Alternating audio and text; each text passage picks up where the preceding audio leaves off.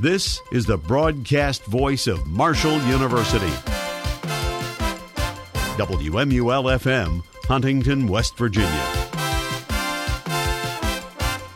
And now, News Center eighty-eight at five, the area source for the most complete news coverage from across the campus of Marshall University and the Huntington Tri-State area. And now, the News Center eighty-eight team. Good evening, everyone. For this Monday, October twenty-third, twenty twenty-three, I'm Reagan Clagg. And I'm David Atkins. Coming up this evening on News Center eighty-eight, Senator enters plea on conspiracy charge. All in your only daily source for Marshall Broadcast News. Luke Hamilton will be in with a Metro Huntington weather forecast, and John Boggess will be in with the F M eighty-eight Sports Report. The current temperature outside is a sunny sixty-four degrees. And now on to our top story. Israel has ramped up its airstrikes across Gaza, including in areas where civilians have been told to seek refuge. A U S official said today that Washington has advised Israel to delay a possible ground invasion to allow more time to try and secure the release of captives held by Hamas. Israel has allowed two small aid convoys, but no fuel, to enter the besieged coastal enclave, where there has been a power blackout for nearly two weeks. Hospitals say they are scrounging for generator fuel in order to keep operating life-saving medical equipment and incubators for premature babies. Palestinian officials and witnesses say heavy airstrikes across Gaza demolished buildings, killing hundreds of people. Chevron is buying Hess Corp for fifty-three billion dollars, and it's not even the biggest acquisition in the energy sector this month, as major producers seize the initiative while oil prices surge. The Chevron-Hess deal comes less than two weeks after ExxonMobil said that it would acquire Pioneer Natural Resources for about sixty billion dollars. Crude prices are up nine percent this year and have been hovering around ninety dollars per barrel for about two months. Chevron said today that the acquisition of Hess adds a major oil field in Ghana, as well as shale fields in North Dakota. U S. Senator Bob Menendez of New Jersey is returning to a New York City federal court to enter a not guilty plea to a conspiracy charge alleging he acted as an agent of the Egyptian government. The Democratic former chair of the Senate Foreign Relations Committee is scheduled to appear before a judge today. Menendez stepped down from his powerful post on the Senate committee after he was criminally charged last month with other conspiracy counts. Those charges allege Menendez and his wife accepted bribes from three New Jersey businessmen in exchange for his assistance. Menendez has vowed to show his innocence. A new study says no matter how much the world cuts back on carbon emissions, a key and sizable chunk of the of Antarctica is essentially doomed to an unavoidable melt. The study's lead author says the full melt will take hundreds of years, but its slow addition of nearly six feet to sea levels will reshape where and how people live in the future.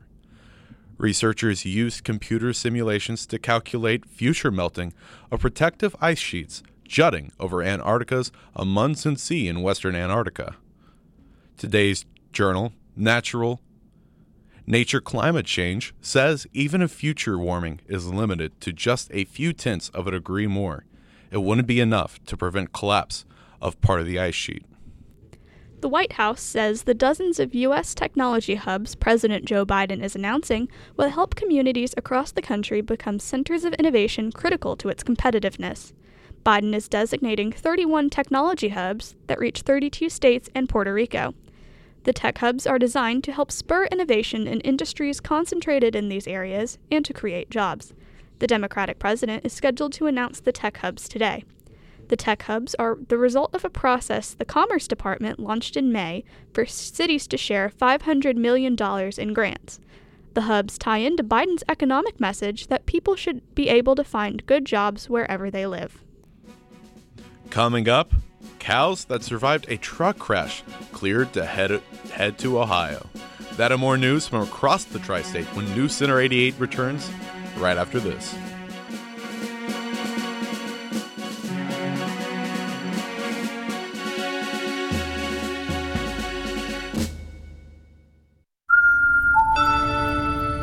Captain's log. Start at six ninety-six, the year of our Queen, sixty-six forty. During a scouting mission for Her Majesty's Royal Space Force, Ed and I have uncovered W M U L, a revolutionary source of good radio. Now we must bring this news back to our world to restore our people's hope in radio. Al, we have a problem. What is it, Ian? I've lost a signal. We can't hear W M U L anymore. How will we be able to prove our findings to our queen and her council? Calm down, Ian. I've got an idea. Let's check out the primitive human internet. Aha! Ian, pull up marshall.edu slash WMUL on your terminal. On it. Amazing. W M U L streams twenty-four seven online, so it's accessible from everywhere. And look, W M U L also covers news, sports, and original programming, not just music. Just keep playing W M U L, Ian. We've hit the motherland. Welcome back to News Center eighty-eight, voted Best Spot News Reporting by the Virginia's Associated Press. I'm Reagan Clagg. And I'm David Atkins. Police in Tennessee were searching yesterday for the estranged son of Nashville's police chief as the suspect in the shooting of two police officers outside a Dollar General store. Authorities said officers in the city of Laverna were investigating a stolen vehicle outside the store Saturday when they struggled with the suspect, who pulled a handgun and shot them. Police identified the suspect as John C. Drake Junior, the son of Metro Nashville Police Department Chief John Drake. A spokesperson for the city of Laverna identified the officers as Ashley Bollyjack and Gregory Kern.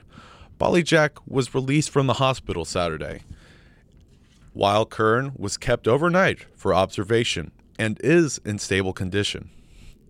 Anti-abortion groups seeking to build opposition to a reproductive rights measure in Ohio are messaging heavily around a term for an abortion procedure that hasn't been legal in the U S for over fifteen years. The opposition campaign and top Republicans increasingly reference partial birth abortions in ads, debates, and public statements. The abortion opponents say partial birth abortions are an imminent threat if voters approve the constitutional amendment November seventh. Partial birth abortion is a non-medical term for a federally prohibited procedure known as dilation and extraction. Abortion rights group Pro-Choice Ohio says talk of partial birth abortions is a scare tactic. Constitutional scholars say the amendment would not override the existing federal ban if Ohio voters approve it. The United Auto Workers Union has once again escalated its strike against Detroit three automakers, this time adding a factory that makes Ram pickup trucks for Stellantis. The union says in a statement that six thousand eight hundred members walked out this morning at the Sterling Heights, Michigan assembly plant, a huge profit center for the company.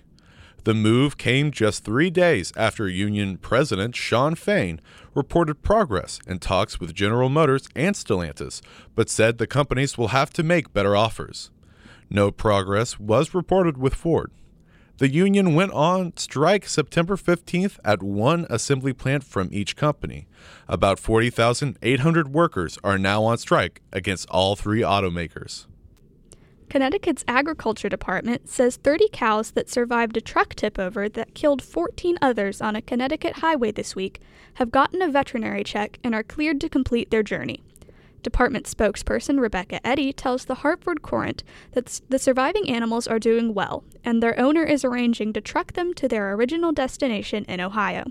The cattle were en route from Maine in a tractor-trailer that crashed on a highway exit ramp in Newtown early Thursday. State police and agriculture officials said eight cows died immediately, and six others had to be euthanized because of their injuries.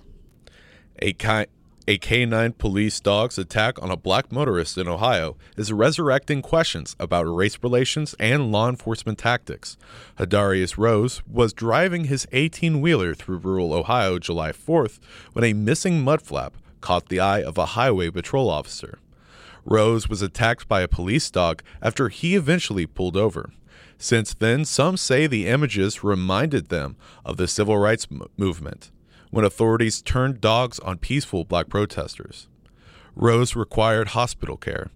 The police officer who handled the dog has since been fired, but a city council member says police still haven't explained the case. Coming up next, university acquires jarred snake specimens. That and more news from around the nation when News Center eighty-eight returns. Stay with us.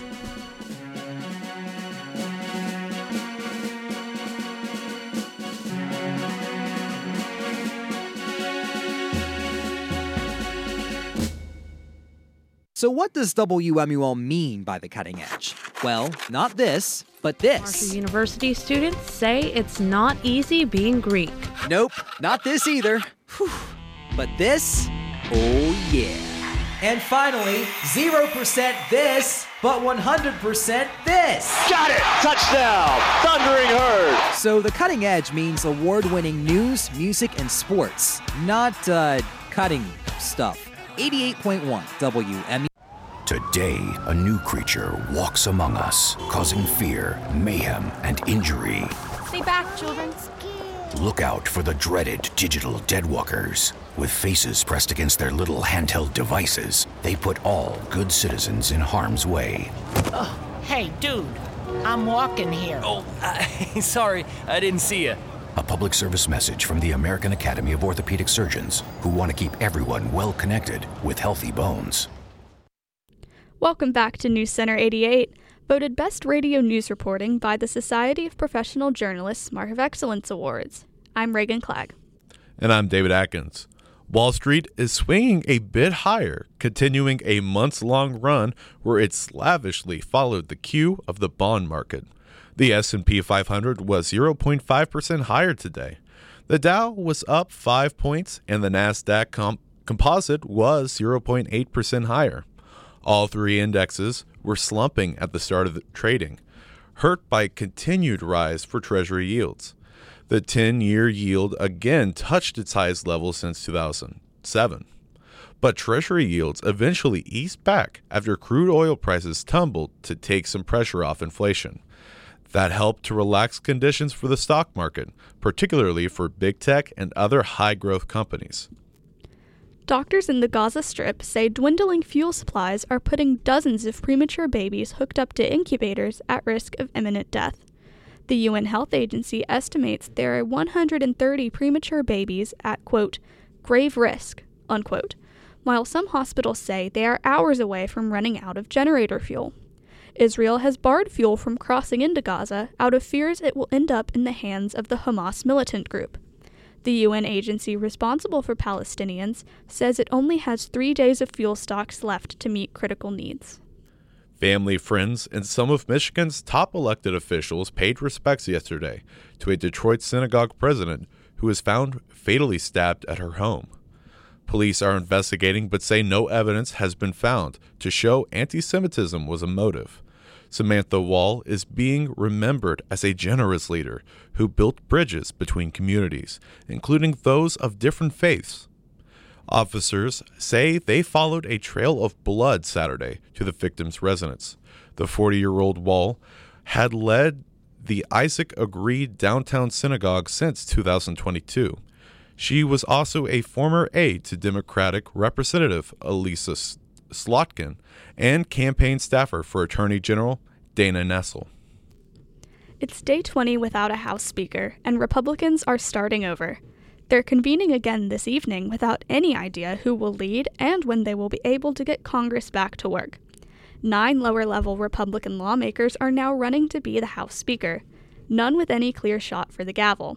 Senior most is Representative Tom Emmer of Minnesota, but the former campaign chief and gruff hockey coach is disliked by Donald Trump, potentially dooming his candidacy. Late today, House Republicans will retreat behind closed doors to hear from the candidates ahead of internal party voting. Since being ousted as Speaker at the start of the month, Kevin McCarthy calls the whole spectacle, quote, embarrassing, unquote. The University of Michigan Museum of Zoology recently acquired tens of thousands of reptile and amphibian specimens, including many snakes. Research Collections Manager Greg Schneider estimates the new material donated by Oregon State University contains about thirty thousand snakes. He says that would give Michigan a total of between sixty-five thousand and seventy thousand of the slithering vertebrates, surpassing collections of the Smithsonian in Washington, the American Museum of Natural History in New York, and the University of Kansas. At the heart of the acquisition is its promise of new research opportunities, including advanced genetic studies that could result in a better understanding of inheritance and evolutionary relationships. Coming up next, outcome of key local races in Pennsylvania could offer lessons for twenty twenty-four election. Your daily political update when News Center eighty-eight returns, right after this.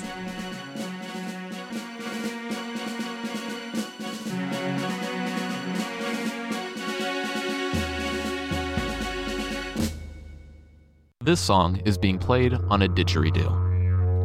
A didgeridoo is an instrument made by Indigenous Australians. W M U L doesn't have any songs with didgeridoos in them. But what we do have is the tri-state's largest variety of music, from alternative to hip-hop, jazz to blues, and much more. Plus, our selection is constantly being updated with the latest tunes. So, you know, maybe one day we will have a song with a didgeridoo in it. eighty-eight point one W M U L F M. Welcome back to News Center eighty-eight. I'm Reagan Clagg. And I'm David Atkins.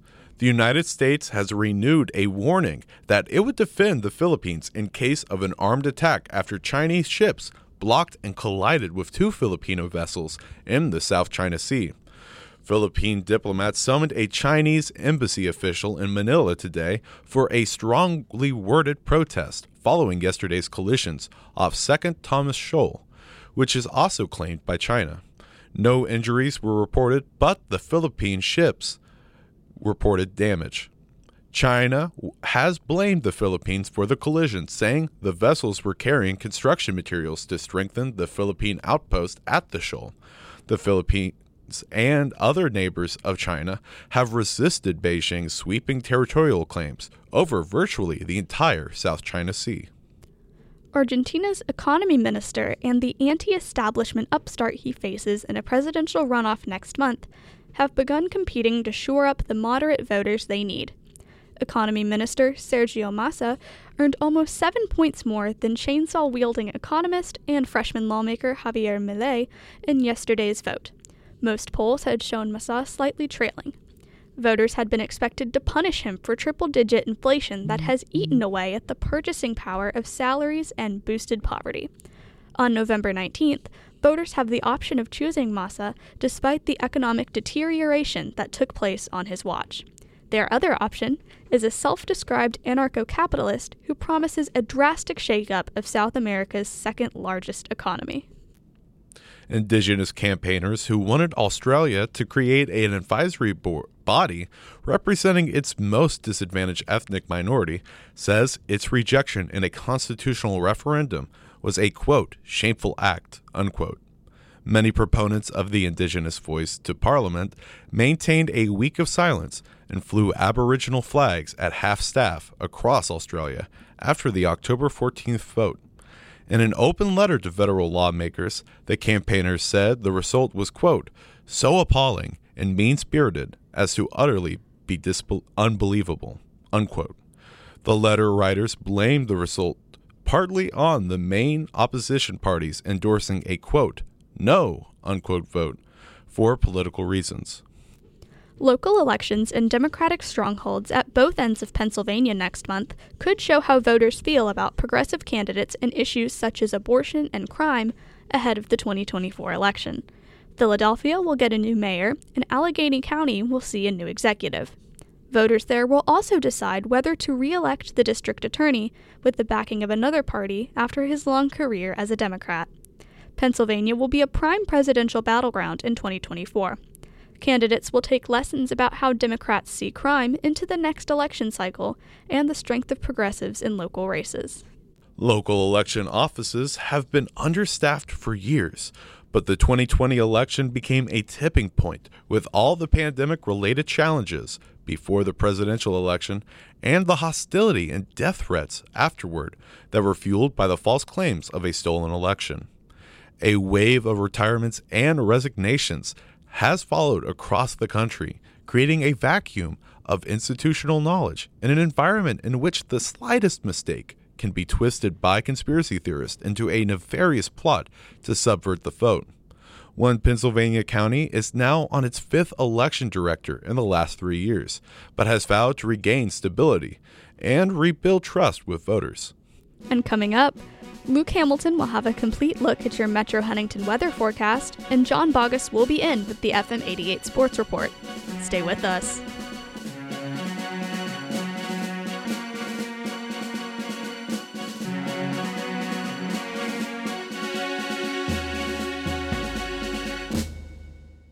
You have a C D for any mood. You've got everything from rainy day jazz to pure existential angst. You've got C Ds to dance to, boogie to, shimmy to, mosh to, and totally rock out to. You've got rock, rap, pop, alt pop, sub pop, hip hop, jazz, blues, country, metal, punk, and some stuff they don't even have a name for yet.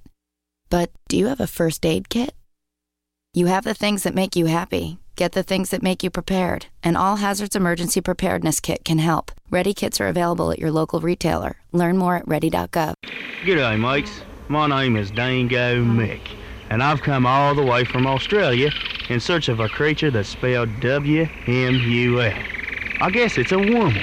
It's known only to exist on the Marshall campus, and its void has been known to induce a dependency on a wide variety of music that only it can supply. Crikey! There it is now, and it's attacking another radio station. Oh, but don't worry, kiddies. It'll be all right. It's only nature. Welcome back to News Center eighty-eight. I'm Luke Hamilton, and now it's time for your Metro Huntington weather forecast. It is currently a sunny sixty-six degrees. Temperatures will drop throughout the night with a low of forty-nine around midnight, before dropping down even more tomorrow morning at seven a.m. when temperatures reach forty-four. Tomorrow will kickstart a streak of seventy-plus degree days throughout the week. The high tomorrow will reach seventy-five at four p.m., so enjoy the warmer conditions before fall concludes.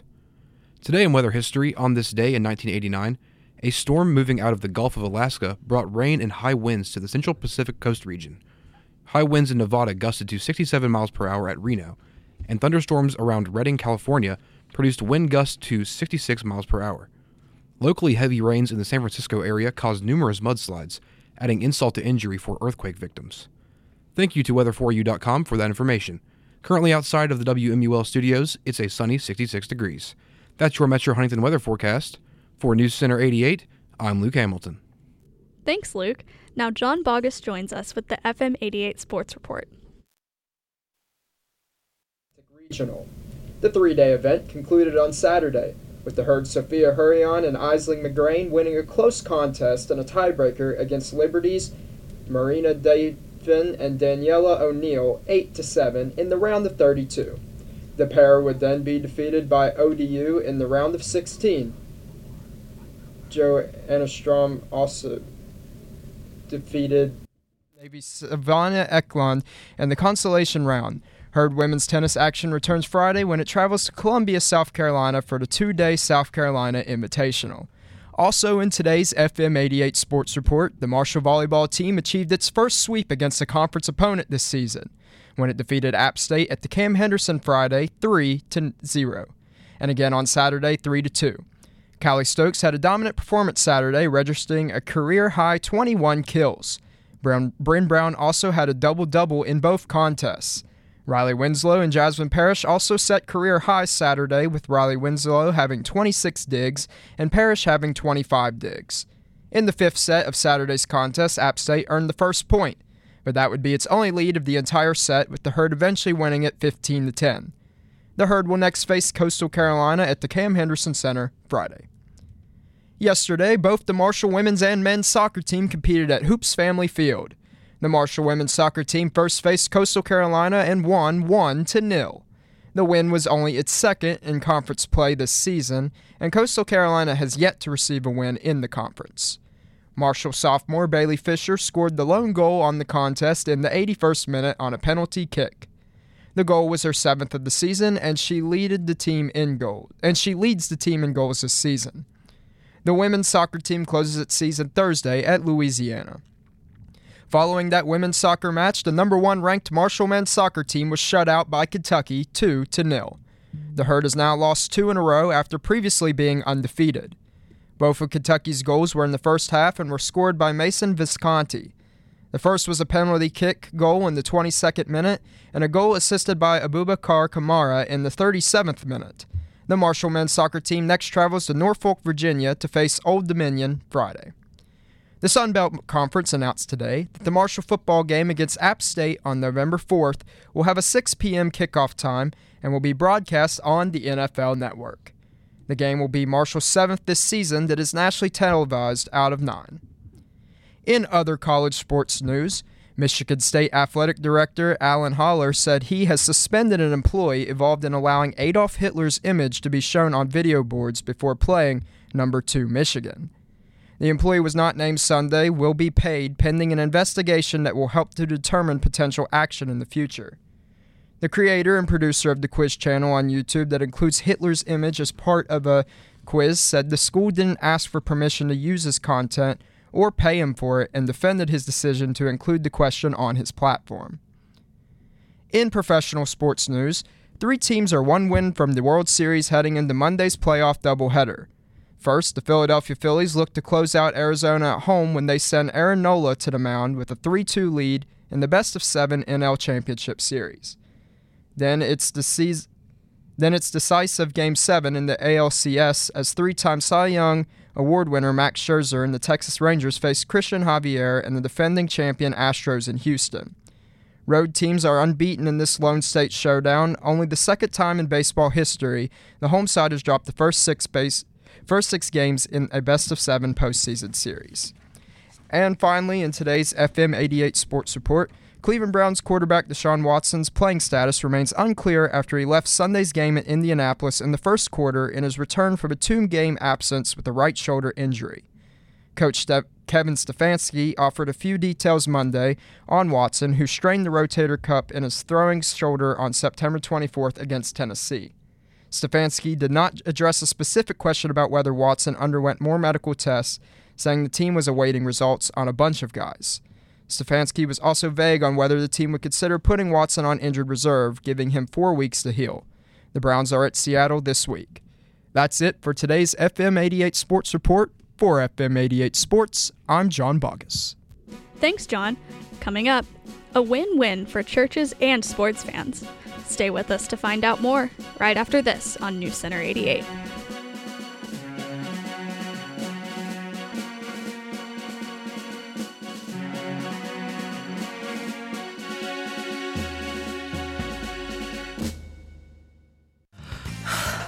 Are you training for a marathon or something? I heard if you lose lots of weight, you can prevent diabetes. Get real. You don't have to knock yourself out to prevent diabetes. Take small steps. Talk to your healthcare provider. Losing a small amount of weight by being active thirty minutes, five days a week, and eating healthier can prevent diabetes. For more information, call one eight hundred, four three eight, five three eight three and ask for Get Real, a message from the Department of Health and Human Services National Diabetes Education Program. The worldwide leader of Marshall University sports coverage. Good evening, everyone, and welcome to the fifth oldest stadium in college football, Nippert Stadium. Buckeye Field, Columbus, Ohio. Thundering Herd and the twenty-fourth ranked Ohio State Buckeyes. Here in Raleigh, North Carolina, at Coke Field at Dale Park. At the U K Soccer Complex in the heart of Bluegrass Country, Lexington, Kentucky. Welcome back to Houston, Texas, the site of the two thousand eight Conference U S A Softball Tournament. W M U L F M, Huntington. And finally today on News Center eighty-eight, the members of Calvary Baptist Church outside of Philadelphia have become big fans of the Major League Soccer team, the Philadelphia Union. They're raising up to three thousand dollars per game from selling parking spaces for fifteen dollars a vehicle for, for nearby Subaru Park. Across the nation, houses of worship near stadiums are opening their parking lots to sports fans for much-needed revenue. Bethany Church near Lambeau Field in Green Bay, Wisconsin, asks for a donation rather than a charge for the parking fee. The church's administrative assistant says, "Many people are very generous," unquote. In Lubbock, Texas, fans of Texas Tech football have tailgated at Saint John's United Methodist Church for ten dollars a spot before they headed to Jones Stadium.